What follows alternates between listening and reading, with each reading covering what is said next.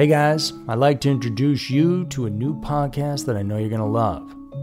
Do you like travel? Do you like picturesque locations and getting away from it all? Well, this new podcast has all that and murder. It's called Slaycation, and it's a darkly humorous look at murders and mysterious deaths that took place on vacation. Hosted by a true crime fanatic, her comedy writer husband, and his TV producing partner, Slaycation brings a unique perspective to chilling, thrilling, and WTF stories of vacations gone horribly wrong. From the twisted tale of Harold and Toni Henthorn, whose romantic anniversary in the Rocky Mountains ended with one of them falling off a cliff, to Angelica and Vincent, two recently engaged lovebirds whose Hudson Valley kayaking adventure ended underwater. Each episode of Slaycation will have you asking, accident or murder? But it's not just the stories that'll intrigue you. It's the discussion between a longtime married couple and business partners who happen to be Emmy nominated TV producers. Each episode of Slaycation also includes humor, takeaway, and travel tips that will keep your next vacation from being your last. If you're ready to pack your body bags, Slaycation is available on all major podcast platforms Search for Slaycation on Apple Podcasts, Spotify, or wherever you get your podcasts.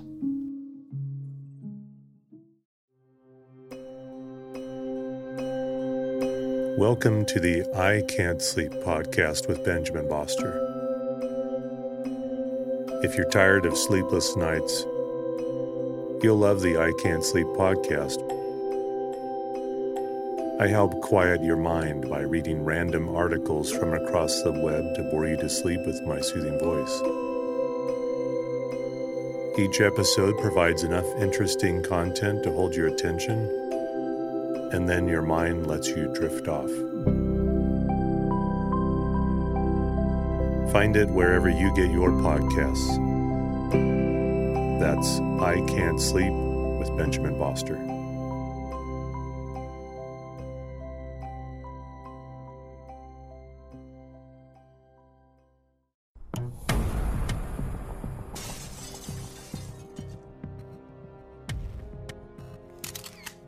Scary Mysteries Twisted Twos, Katie Beers and Tomi Masters. Tales of hauntings, murder, and scary mysteries. Every week, Twisted Twos dives into a pair of uniquely terrifying true stories that are worthy of a more in depth look. For this week, we focus on the kidnapping of a young girl in New York and the mystery surrounding the death of Tomi Masters. Get ready for Scary Mysteries Twisted Twos.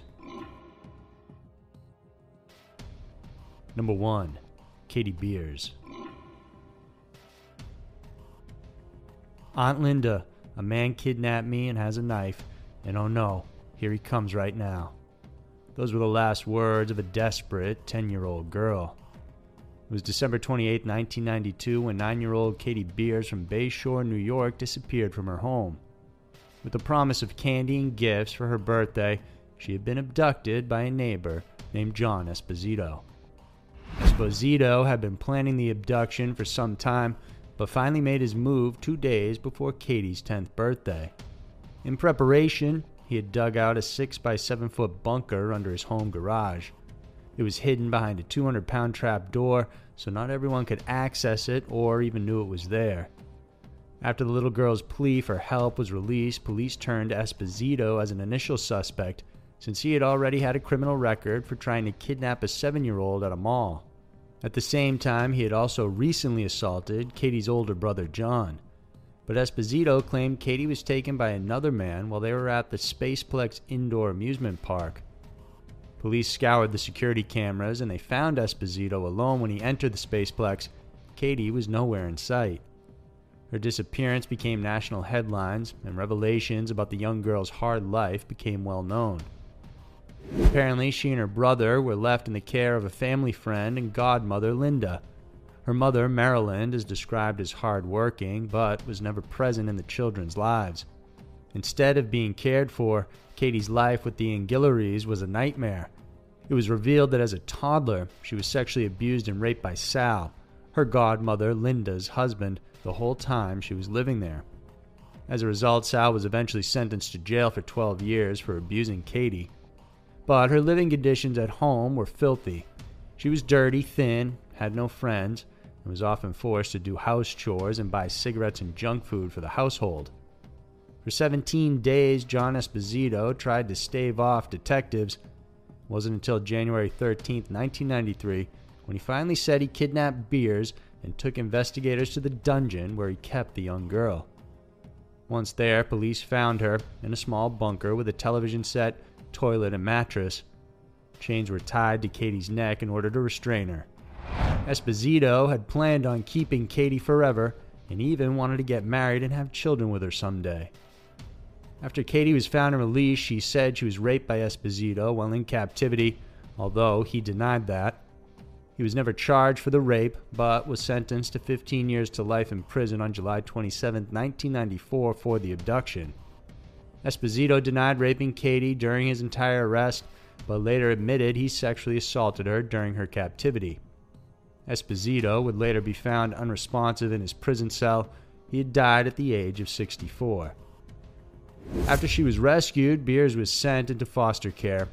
She was never returned to her family because of the amount of abuse she suffered from them in the first place. She was fostered by a family in the East Hamptons who gave her a loving and protective home. She was kept away from the media and allowed to live a normal life with school, chores, and a proper family to care for her. She has since married and is now a wife and mother herself. She wrote her memoir, Buried Memories, in 2013 together with reporter Carolyn Gusoff and began sharing her story and making public appearances to help other victims of child abuse and rape. Number 2.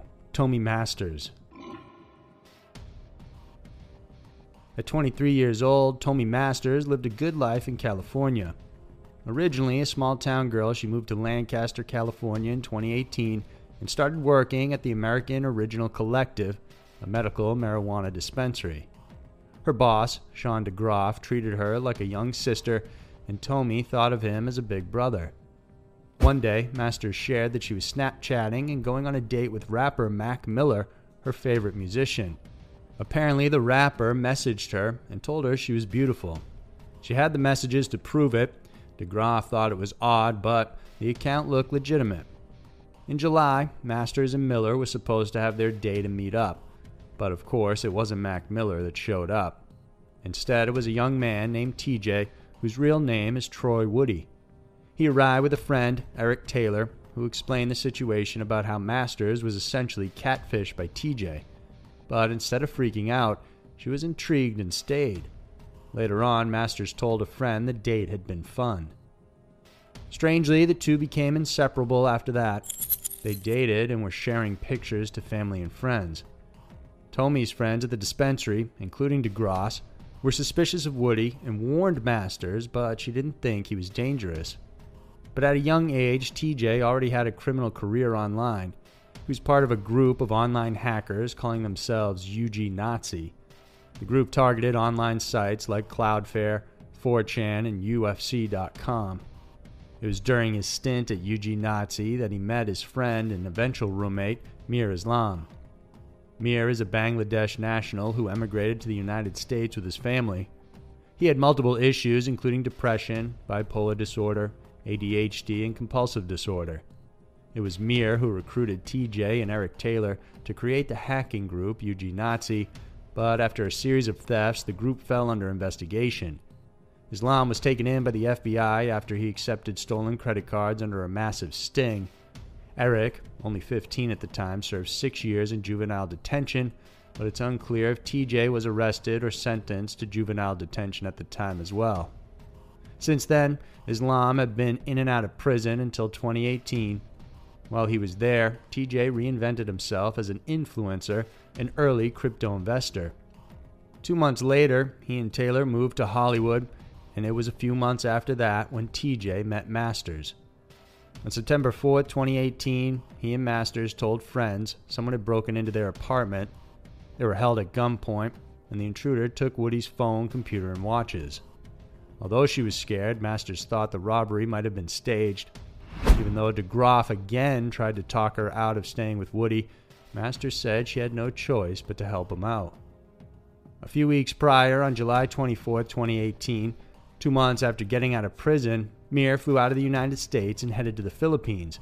He snuck out of the country by using his brother's passport, who oddly is also named Mir Islam. He then convinced Woody to join him overseas, and soon he did, bringing along his girlfriend. Masters thought she would be going on a grand vacation to a tropical country, but instead they settled in the heart of the capital city, Manila. Woody refused to travel with Masters to explore the country and instead spent most of his nights with Islam instead. Masters wasn't allowed to go to Islam's apartment Apparently, the two disliked each other. The men were now working on a startup called Luxor, but it was unclear what the startup was actually supposed to be about. Soon, Masters began expressing reservations to her family about her situation, and she told close friends Islam and Woody were laundering Bitcoin and sold drugs. In November, DeGroff messaged Masters again, reminding her she was welcome to come home. She responded by saying she wished she could get home too, and then ended the text by saying, Please don't respond to this. DeGroff got in touch with another friend who also knew of the situation, and that friend said she was buying Masters a ticket home. But after speaking with her again, Masters said she was staying in the country. But it was clear this wasn't the best decision. During the holidays, Masters was supposed to go home, but she canceled her plans. On December 21, 2018, Sean Masters, Tomi's dad, received a text from his daughter that sounded odd. It said, Hi, Dad, I am. Sorry I was walking around the mall. I'm alive still. How are you? I love you. On December 23rd, two days before Christmas, a cab driver went to the police station to tell them he was suspicious of two foreigners who had ridden in his car. These two men struggled to load a large box. Afterwards, they asked him to stop at the local river, where they got off and threw the box into the river from off a bridge.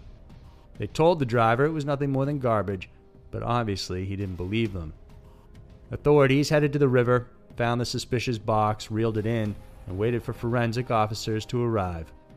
Once they got there, they opened it up and found it filled with shattered glass and something covered in duct tape. What lay inside was the dead body of a small female. Pale and on her back, naked, it was Tomi Masters. Both Woody and Islam were tracked down and arrested. They were captured on security footage, taking out the box, then throwing it into the river. When Woody was arrested, he was covered in small scratches on his hands, forearm, and on his belly. But the stories from the two differed, as they each blamed the other for Master's death. Islam said he didn't know what was in the box and that he was simply contacted by Woody, telling him he had to buy new furniture and needed help. Woody said Islam came down with a big box from his apartment and said he needed to throw it in the dump. The two men are currently held in jail, and both pleaded not guilty in the killing of Masters. The case is currently still ongoing. So, there were two of the most frightening and strange stories around. The world can be a crazy place, and Twisted Twos is sure to show you why. If you enjoyed this video, then please remember to subscribe and check out some of our other videos we know you'll love. Thanks for watching, and we'll see you soon.